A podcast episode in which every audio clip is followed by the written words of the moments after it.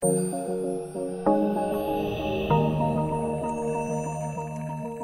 to the NPS Medicine Wise podcast, helping health professionals stay up to date with the latest news and evidence about medicines and medical tests. Yeah, hi, I'm Steve Morris, CEO of NPS Medicine Wise, and welcome to another podcast in our series related to COVID 19 issues. Today, we'd like to welcome Professor Michael Kidd, uh, Deputy Chief Medical Officer at the Commonwealth Department of Health. Hello, Michael. Hi there, Steve. Thanks for the opportunity to join you. Yeah, thank you. Look, it's fantastic to have you join us on our podcast today. And many of our listeners would have heard you on the radio and TV over recent months talking about the many challenges of COVID 19. And there are a number of topics we could discuss, uh, but for this podcast, we'd just like to focus on a few relating to chronic disease management, continuity of care, and quality of medicines. Um, but to start off with, it would be really interesting to hear from you more about, I suppose, the engine room of the Department of Health response in terms of the National Incident Room uh, what's its role and purpose, and how it works? Sure. So the, the National Incident Room is the Australian Government Department of Health Emergency Response Centre, and it's uh, activated by the Australian Government Chief Medical Officer when we identify a significant event or a threat to the health the, and well-being of the people of Australia.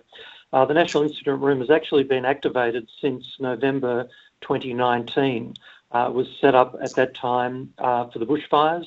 Uh, was involved in the response to the White Island uh, volcano uh, tragedy in New Zealand, and then, of course, uh, has continued throughout the COVID-19 pandemic from the very beginning when when the very first reports were starting to come out. the incident room is staffed by people from across government portfolios, including health and home affairs and defence, foreign affairs, um, and uh, and also uh, links in with the states and territories. And I think that where people have probably seen uh, the most um, uh, visibility for what's happening with the National uh, Incident Room has been with the uh, the deliberations of the Australian Health Protection Principal Committee, which brings together the Chief Medical Officer with the Chief Health Officers of each of the states and territories, and uh, which has been meeting uh, daily uh, throughout the uh, the pandemic. and providing advice to the National Cabinet on the national response to all the health elements uh, in in response to uh, to COVID nineteen.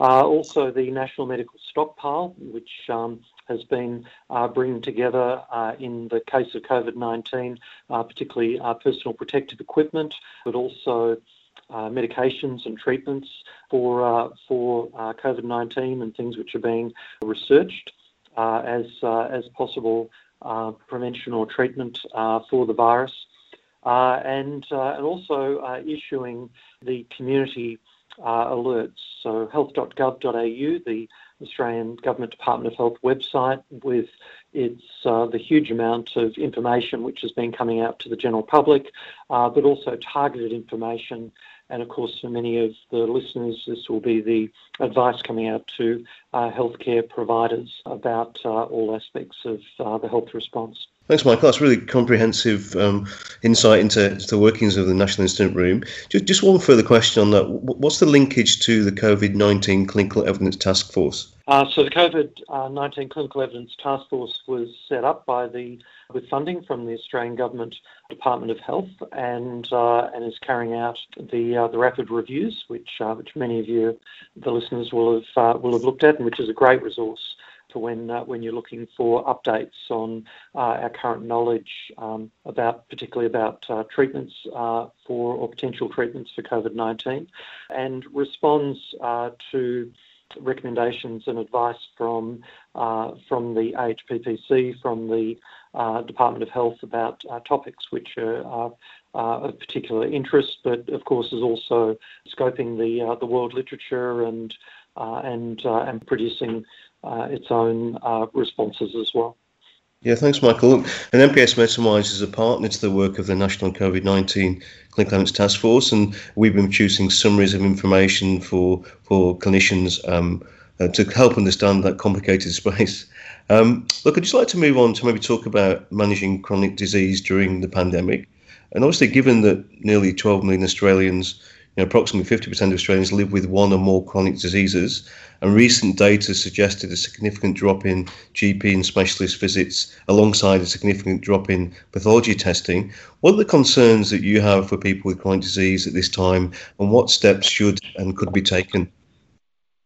So, one of the uh, the core uh, principles behind Australia's response to COVID 19 has been to ensure that, as well as having our health system able to respond and um, manage and care for uh, people infected with uh, COVID 19, that also our regular healthcare system uh, continues and continues to deliver uh, care for, uh, for acute conditions, for people with chronic conditions, uh, for people with mental health conditions, and all the preventive uh, interventions which uh, which are carried out as well.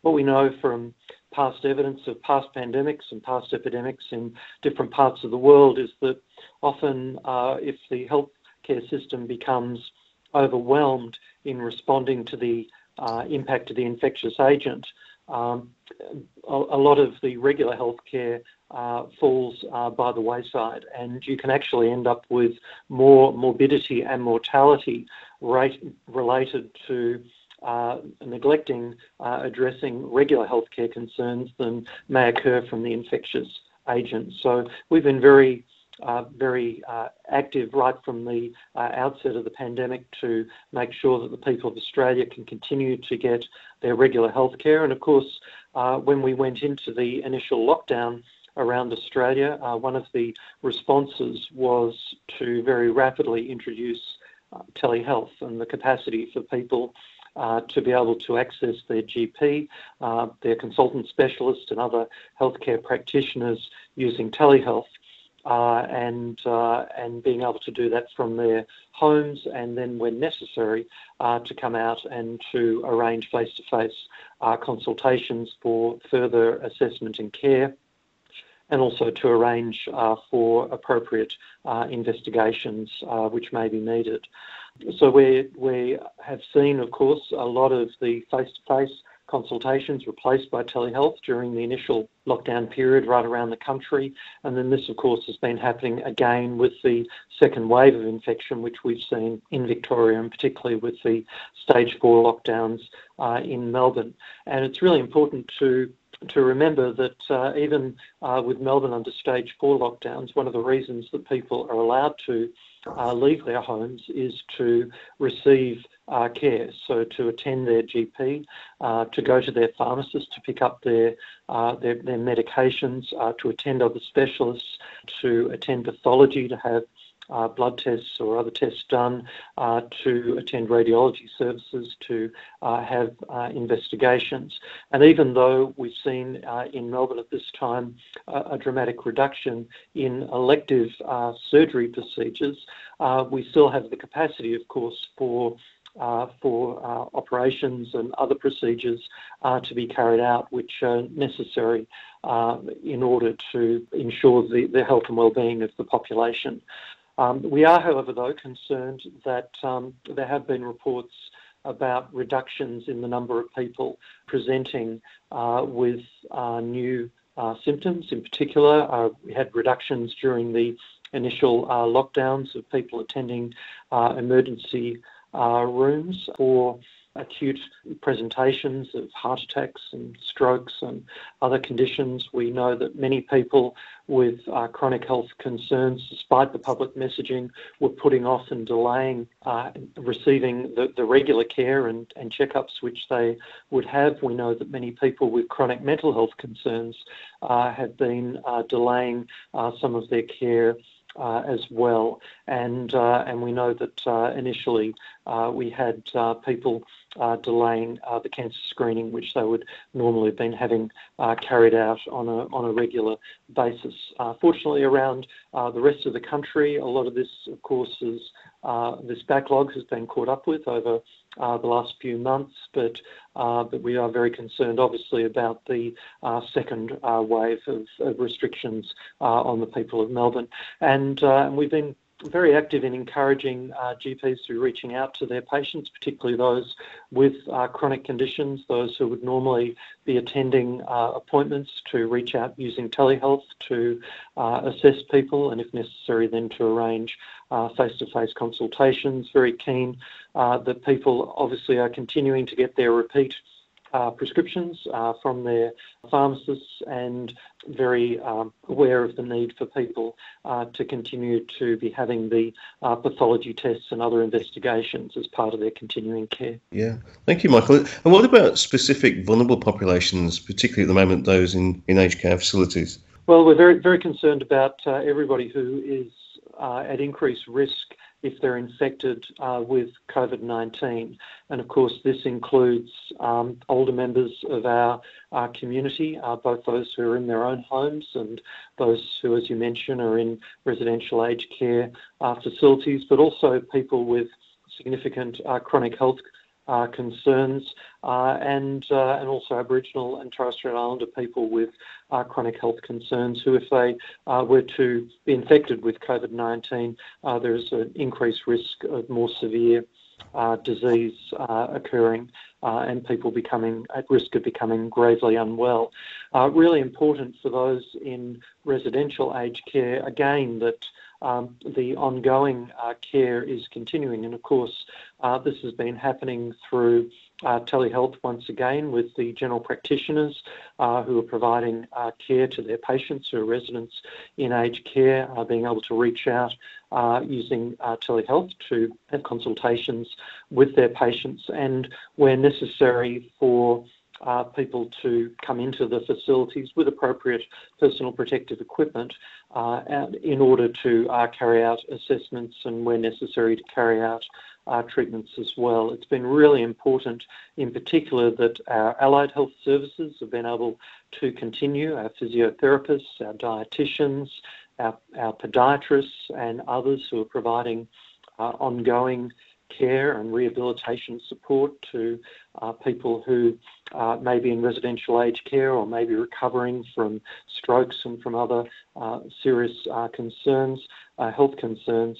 Uh, really important that care is continuing. And also, of course, through telehealth, we've had a, a lot of mental health care services being delivered remotely as well by psychiatrists, by psychologists, by general practitioners, by other uh, people delivering mental health services to their patients. Yeah, thank you, Michael. And just obviously, you, you talked quite a bit about telehealth. Um, do you have any views as to the ongoing sustainability of telehealth, both during the pandemic period and perhaps beyond it?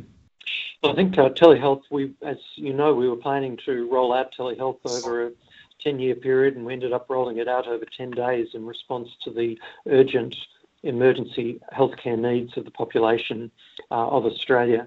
And it's been working very well for many, many people. We've had millions and millions of consultations between uh, GPs and other healthcare providers uh, and their patients using uh, telehealth, both uh, video consultations but also uh, telephone consultations as well. Uh, the, at the moment, the emergency measures for telehealth are running until the 30th of September, at which point the government will be assessing what if any of those measures will continue beyond that time. But I think that uh, as we've seen the pandemic uh, continuing and with the uh, continuing uh, community transmission that we have in Victoria at this time, the importance of telehealth, of being able to protect the vulnerable members of our patient populations, but also to protect the vulnerable members of our healthcare worker populations, uh, that, that need, of course, continues. Yeah, Michael, and you mentioned uh, previously, obviously, um, measures put in place to ensure continuity of, of medicines. Are there any other, other quality use of medicines issues that come to mind in terms of uh, issues you'd like to highlight? Look, I think the, the most important um, issue has been making sure that people have been able to uh, access their medications and um, um, obviously, continuing to have community pharmacy open, uh, even under the uh, the most stringent of restrictions, has been absolutely essential for uh, for the population.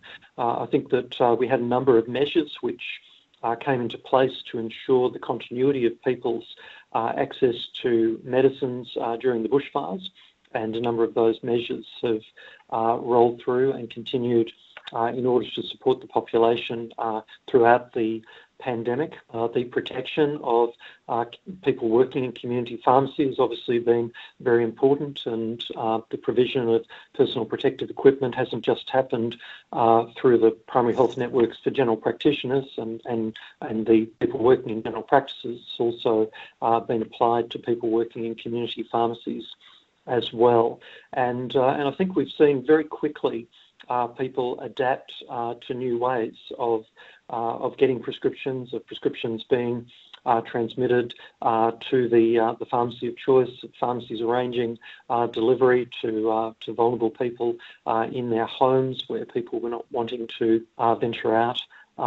from their homes and risk coming into contact with large numbers of other people. So I think there's been, you know, really really remarkable and and magnificent responses by so many people in the health professions in Australia to make sure that we've been able to continue to deliver the high quality of healthcare which the Australian public uh, expects and deserves. Yeah, Michael. Yeah, there's many healthcare professionals obviously um, done more than uh, gone above and beyond to, to deliver care to patients over over the last um, last six months or so. Is there any key message that you'd like to send to them?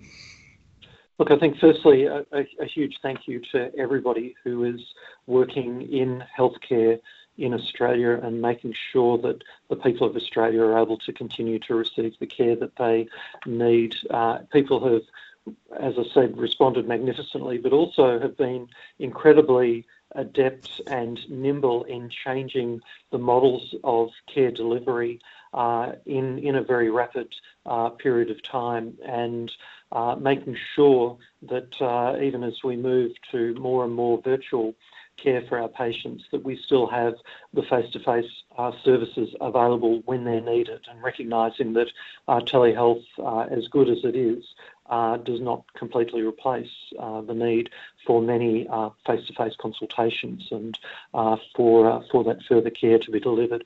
I think also I've just been really impressed how people have been reaching out to their patients when uh, when the isolation measures have been brought in to make sure that that people are coping well, especially those of our patients with chronic disease, those of our patients who uh, we know are living on their own and are in isolation, those of our patients we know have uh, significant mental health concerns to um, to check up and make sure that people are doing okay, and that uh, that reaching out by trusted health professionals is. I know just just so appreciated uh, by so many members of the Australian population. Yeah, absolutely right. Look, and thank you for your time um, to take part in this podcast, Michael. Really appreciate it. Thanks, thanks, Steve, and thanks for all the great work that uh, NPS Medicine Wise is doing to support us all during this really challenging time. Yeah, thank you, Michael. And for our listeners, as always, further information on the work we're doing on COVID 19 is available on our website, nps.org.au. Thank you for listening. For more information about the safe and wise use of medicines, visit the NPS Medicine Wise website at nps.org.au.